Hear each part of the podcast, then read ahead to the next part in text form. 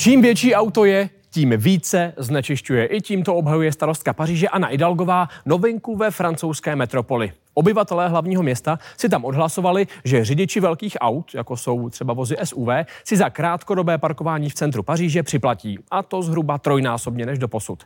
Třeba za 6-hodinové parkování zaplatí skoro 6 tisíc korun. No a velké změny ohledně parkování chystá také Praha. Byla by tři cenová pásma parkování pro malá, střední a velká auta. Takhle nastěňuje některé připravované změny Zdeněk Hřib, náměstek pro dopravu. V tomto případě by bylo parkování tím dražší, čím delší auto majitel vlastní. Dále pak chce magistrát třeba zrušit možnost zaplatit si krátkodobé parkování na modré zóně, tedy v zóně pro rezidenty. Obecně se dá říct, že tato a podobná opatření by měla v centrech velkých měst dostat lidi z aut do městské hromadné dopravy. To by se ještě dalo pochopit, jenže ve stejný moment se v Praze řeší dramatické zdražení MHD. Takzvaná lítačka na rok stojí nyní 3650 korun, ale vedení magistrátu mimo jiné zvažuje i dvojnásobek, tedy 7300 korun. Takže o co tedy vlastně Praze a jejímu náměstkovi pro dopravu jde? Vyhnat auta z centra? Pak by asi měl lidi k cestování městskou hromadou dopravou spíš motivovat, než jim ho zdražovat. Celá tahle paradoxní politika však otevírá i obecnější otázky. Pro koho by vlastně měla být určena centra měst? Mají být klidovou zónou pro jejich obyvatele a návštěvníky nebo pulzujícím komerčním jádrem metropole? To jsou témata pro mé další hosty. Těmi jsou Jan Sechter, předseda dopravní sekce hospodářské komory a také Michal Kalina, vedoucí laboratoře udržitelného urbanismu. Pánové, zdravím vás, hezký den. Dobrý den. Dobrý den. Jak jsme slyšeli, tak eh, nebo minimálně i v veřejném prostoru zaznívají různé změny, které se eh, chystají asi nejen v Praze, ale i v mnoha dalších městech řeší právě eh, centrum. A já se zeptám konkrétně na ten souběh. Auta, MHD, zdražování, je to něco, co je za vás šťastné? Určitě jste tady vyjmenovali v tom eh, úvodním příspěvku kroky, které nepředstavují systém, nepředstavují ucelené řešení, nepodlehla, neproběhla žádná veřejná diskuse a já bych se vrátil k té Paříži. Tam totiž eh, socialistická starostka eh, vedla skutečně tažení proti velkým vozům, symbolem SUV, zlé auto, protože čím větší auto, tím je škodlivější podle ní. Dopadlo to tak, že v tom referendu se zúčastnilo necelých 6% obyvatel. Jakých 70 tisíc lidí. Nakonec eh, Paříž postupně slevovala a musela vlastně pochopit, že to město je jeden celek organismus, který závisí i na tom, že třeba poskytuje mu někdo řemeslnické služby z vně města, pečovatelské služby. Do Paříže dnes a denně přijíždějí lidé těmito auty, ne protože se tam chtějí dívat na Eiffelovku, ale proto, aby tam prostě pracovali. Hmm. Takže nakonec to opatření v Paříži se týká pouze turistů. Hmm. Takže tady bylo vidět přesně, jak, jak, jak právě občanská eh, veřejnost se postavila proti těm ideologickým tažením. Pane Koleno, podobná otázka na vás. Právě ten souběh hm, možná nějakého vytlačování aut z center a zároveň zdražování městské hromadné dopravy, nebo možná ta nesystematičnost, o které mluví pan Sech. Hmm. Jo, já bych s dovolením ještě taky navázal na tu Paříž a hmm, pak se vrátím k tomu určitě. tématu, protože ono to je trošku jinak v tom, jednak, jednak díky tomu, že Eh, starostka centrální části Paříže eh, opakovaně vyhrála volby s tím programem, který má. A ten program rozhodně ne, neřešil jenom SUV, řešil obecně problém aut, aut v centru města. Tam to jiné, že ta, to kritérium je váha, tuším 1,6 tuny. Mimo jiné zrušila polovinu parkovacích míst eh, na povrchu a má dál velkou podporu obyvatel. Takže není to tak, že by to bylo uh, bez, bez podpory obyvatel. To by asi nevyhrávalo ty volby. Ale když se vrátím k tomu, eh, co, co jste se ptal, tak eh, samozřejmě je potřeba nějakým způsobem sladit eh, právě rozdíl v cenách za parkování a za jízdu v MHD. Což, což by ale znamenalo v důsledku zdražení parkovného. Ano, určitě. Je potřeba zdražit parkovné, protože v současnosti majitele aut platí 12 korun ročně, to znamená 100 korun za měsíc, když to eh, majitele eh, lítačky platí 3650. Mhm. Jak se na to koukáte, pane předsedo? Hospodářská komora zastupuje 16 000 členů a v drtivé většině jsou to ti, kteří, kteří auto používají ke svému profesnímu životu, rodinnému životu a vlastně každý z nás je na té dopravě závislý automobilové, i když vlastně si třeba myslí, že chodí pěšky.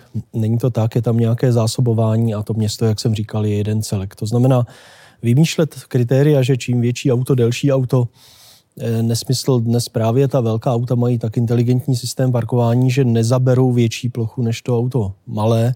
Možná, že jsou méně obratné v tom terénu, ale skutečně eh, zastávám názor, že to velké auto se stalo v západní Evropě symbolem boje proti automobilismu a teď se to šíří bohužel v nějaké téhleté podobě sem a rozhodně to nevyřeší. Praha musí řešit vnitřní okruh, vnější okruh a potom si může pomalinku dovolit v některých zónách třeba sklidňovat to, co tady pan, pan Kalina říkal v Paříži, že se některé ty ulice proměňují v pěší zóny, ale sekvence kroků, řazení kroků musí být logické, inteligentní a nesmí být vedeno nějakou snahou eh, vytlačit jeden dopravní prostředek jiným.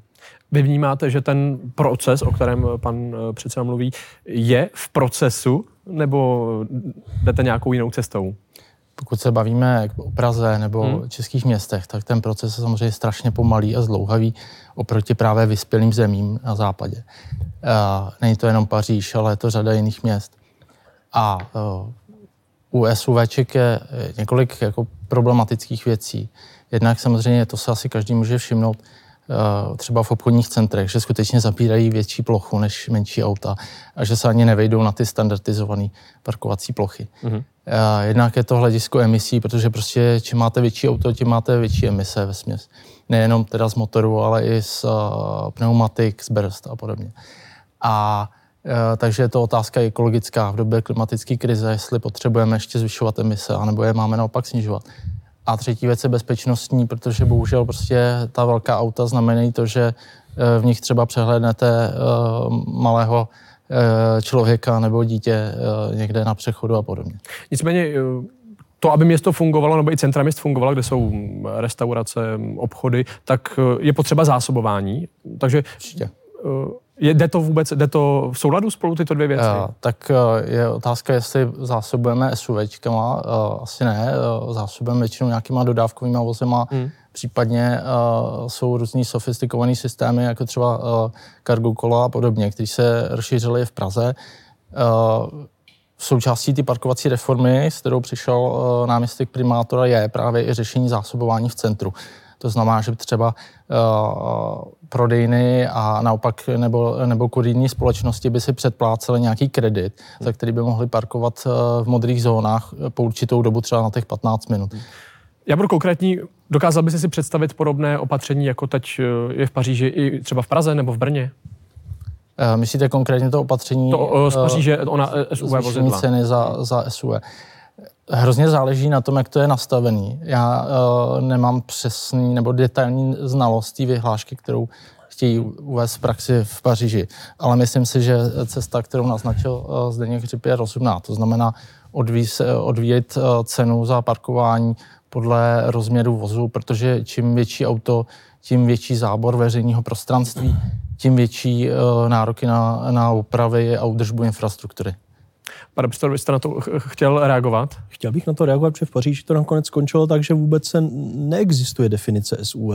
Oni museli nakonec se vrátit k definici, která jasná, vyplývá i z technického průkazu a to je hmotnost vozidla. Přihlásili se okamžitě elektro, majitele elektrovozů, kteří tu hranici, kterou stanovila Paříž, překračovala. Ta diskuse se stala... na baterie jsou těžké? Ano, samozřejmě. A proto pro elektromobilita Paříž nastavila tu hranici výš. Stal se z toho strašný zmatek. Naprosto netransparentní a ne, jaksi politika, kterou nikdo vlastně nechtěl. Toto se stalo z toho líbivého tažení SUV. To znamená, vy asi na délku možná byste mohli taky to určit, ale já se, já se obávám, že právě tohle to přesně povede k tomu, co se stalo v té Paříži. Nakonec se musí najít objektivní hledisko a to je hmotnost. A majitelé těch vozidel s větší hmotností si to také nekupují z důvodu jenom těch, kteří, které ideologové často označují za, za to, že to je překonané a ničí to planetu. To jsou lidé, kteří volbou, vlastní volbou si kupují auto, které potřebují.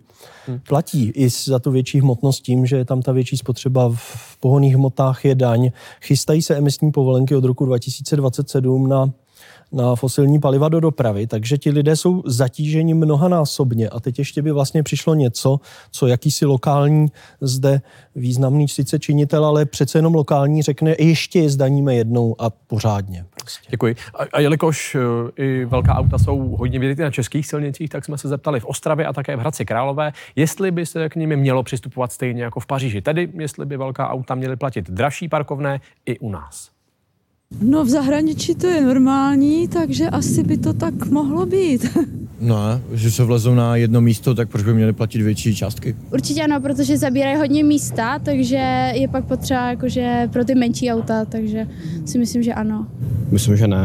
No, těch aut je všude hodně, no. Mám takový dojem, že snad jako auto jako auto. Zabírají víc místa. Já si myslím, že by neměli platit víc, pokud velký auto není nákladní auto nebo dodávka. Jo? Protože mají větší auta, zabírají i více místa, by se dalo říct. A jako v těch městech je přeautováno, se dalo říct. no to je blbost. Podle mého názoru, když si to někdo koupí, tak s tím chce jezdit. Já myslím, že ne. Proč? Tak jako auto je auto, jo. No, takže každý by měl platit za to, co má. Můj názor, že ano, protože jsou velký, berou větší místo, mohli, měli by. Nemyslím si, protože v dnešní době už se přizpůsobují parkovací místa velikostem aut. Já si myslím, že ne. Taky mám větší SUVčko. Asi ano tím pádem, jako když, když vě, větší, eh, větší auto, větší prostor pro parkování, ve městě stačí malé auto. Asi bych to nechal, jak to je. Majitele velkých SUV by měli platit v, v centrech měst víc, protože zabírají víc metrů čtverečních a neumí parkovat dost často. Ne. Proč? Protože jedno SUV máme taky doma. Já si myslím, že by asi měli platit víc. A nebo, ale je to auto. Nevidím v tom úplně nějaké opodstatnění, takže za mě asi ne. Mí nevadí osobně, jo, ale tak je to teď takový trend, no tak ať platí. Když mají na také velké auta, tak mají na parkování. My jsme slyšeli názory řidičů. V Paříži si rozhodli občané Paříže, sice jich bylo nějakých 6% eh, pouze v úvozovkách. Je to vlastně správný princip, když bychom se ptali třeba mm, řidičů elektromobilů, jestli mají mít elektromobily zdarma parkování, tak to dopadne asi jednoznačně. Tady jsme i slyšeli v té anketě, že kdo vlastní SUV, tak by to kritérium nechtěl. Je to správný přístup? Eh, řešit takováto systémová, systémové věci na základě třeba referent na nízkém vzorku nebo na nízkém, nízké účasti? A to asi je hrozná, hrozně složitá, složitá odpověď, protože uh, myslím, že je potřeba respektovat, jakou formu se zvolili v Paříži. Znovu říkám, uh, starostka Paříže má velkou politickou hmm. podporu. Hmm. Proč zrovna tohle chtěli řešit referendem, to nevím. Každopádně celkově opatření vedoucí ke sklidnění dopravy a k nějakému uh, uh, ekonomickému využití veřejného prostoru je prostě relevantní debata. Jak myslíte, že by dopadlo uh, u nás?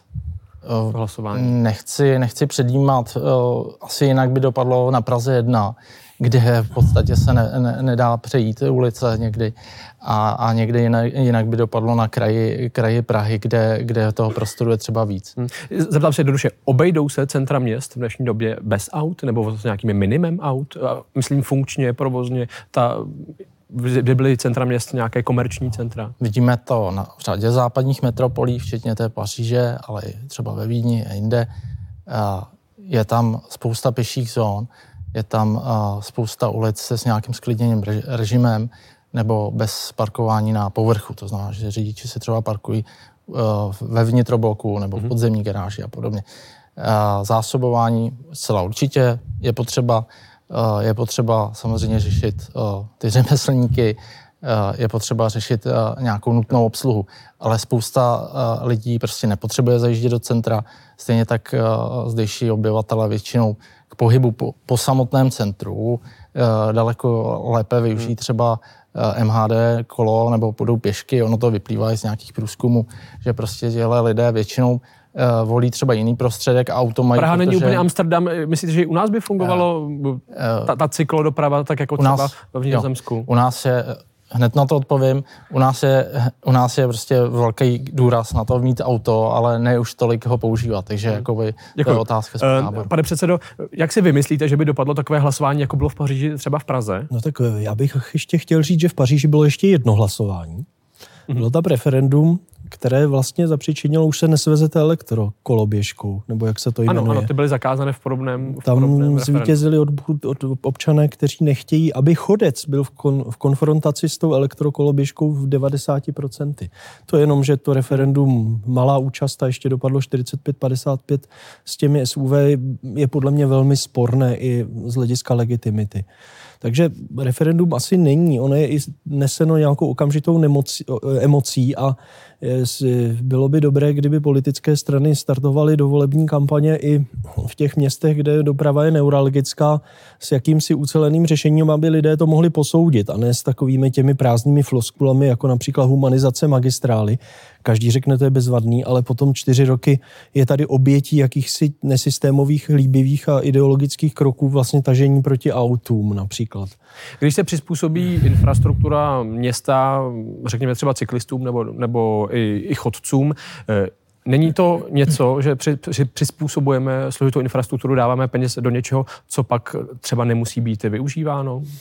Ptám se na to, jestli na to jsou statistiky. Je to přesně tak, protože vlastně my jsme cyklistickou velmocí, tady se vyrobí v České republice skoro milion jízdních kol a je to velký trh, hospodářská komora se stará i o tento segment hospodářství, ale kolo je volnočasový nástroj.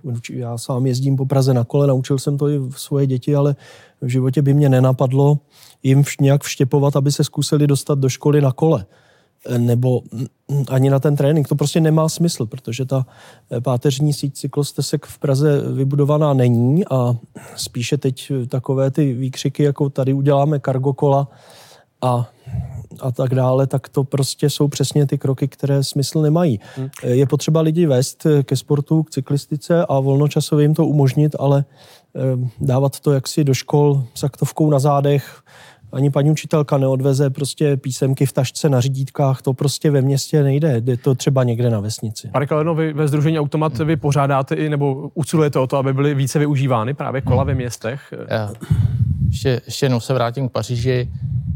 SUVčka jsou kapka v moři. Ty opatření se tam budou 10 let. Teď jsme se dostali ke kolům a k České Jedno republice. z těch opatření bylo, že výrazně přibylo cykloinfrastruktury a sdílených kol. Jestli jste někdo byl teď v poslední době v Paříži, tak je tam velký nárůst počtu uživatelů kol. A to je přesně to, Nevím, co... kolik našich diváků bylo v poslední je době v Paříži, přesně- tak proto se bavím o České To je republice. přesně to, o co jde. Jestli je a to možné zmínil u nás. Zmínil to i, i kolega Hmm. uh, diskutující, že pokud eh, není dostatečná infrastruktura, Hmm. tak lidé mají obavu nebo se bojí jezdit pravidelně. Pokud by byla bezpečnější infrastruktura, a to vyplývá i z průzkumu, který vám tady můžu ocitovat, tak eh, by výrazně přibylo počet lidí, kteří jezdí na kole i do práce nebo eh, kamkoliv jinam. Zvlášť v centru Prahy a v širším centru Prahy, v České republice a v Praze zvlášť, jsou podmínky na to dobrý, jenom chybí kvalitní infrastruktura. A to je součást eh, toho je zmíněná humanizace magistrály, kde prostě to je ulice, která posledních eh, 40 let slouží prakticky jenom autům. Eh, Jestli se tam člověk někdy pohybuje, tak je to naprosto nelidský A nebyla stavěna prostor. právě pro auta? Prosím? Primárně nebyla magistrála stavěna primárně pro Magistrála auta? byla stavena v době, kdy na ní jezdilo zhruba třetina aut. A asi s nějakým za, konceptem za, za budoucna? minulého režimu, kdy se vlastně neuvažovalo vůbec nad tím, jak řešit veřejný prostor kvalitně. Eh, Vzniklo x studií na proměnu magistrály. Místo přechodu jsou tam dva podchody. Dobře, krátce má to nějaké řešení podle vás? Určitě, tak nyní je Poprosím stručně. projekt humanizace magistrály, kde by mělo dojít eh, k vybudování cykloinfrastruktury, k více přechodům pro pěší, k dosazení stromů a tak dále. Děkuji. Pane předsedo, za vás má to nějaké řešení? Určitě Praha musí rozvíjet MHD, musí dokončit svoji vlastně infrastrukturu spočívající ve vnitřním okruhu a v tom vnějším okruhu a musí naopak postupovat s průjezdněním a ne pod líbivým heslem humanizace vlastně dělat další další špunty. To znamená, ten krok číslo jedna musí být dokončení, tak jako celá Česká republika nemá dokončenou páteřní infrastrukturu dálniční a připravuje se na vysokorychlostní železnice, Ano. prostě dokončit tohleto. Potom ta debata má na té mikroúrovni určitě smysl a pak už ta otázka, a ono už to vlastně vzniklo, jak vznikl ten částečně ten okruh, že už vlastně nepotkáte teda kamion na magistrále, to Dobře. už jsou určité kroky tímto směrem. Pánové, velice vám děkuji za tuto debatu. Díky. Děkujeme.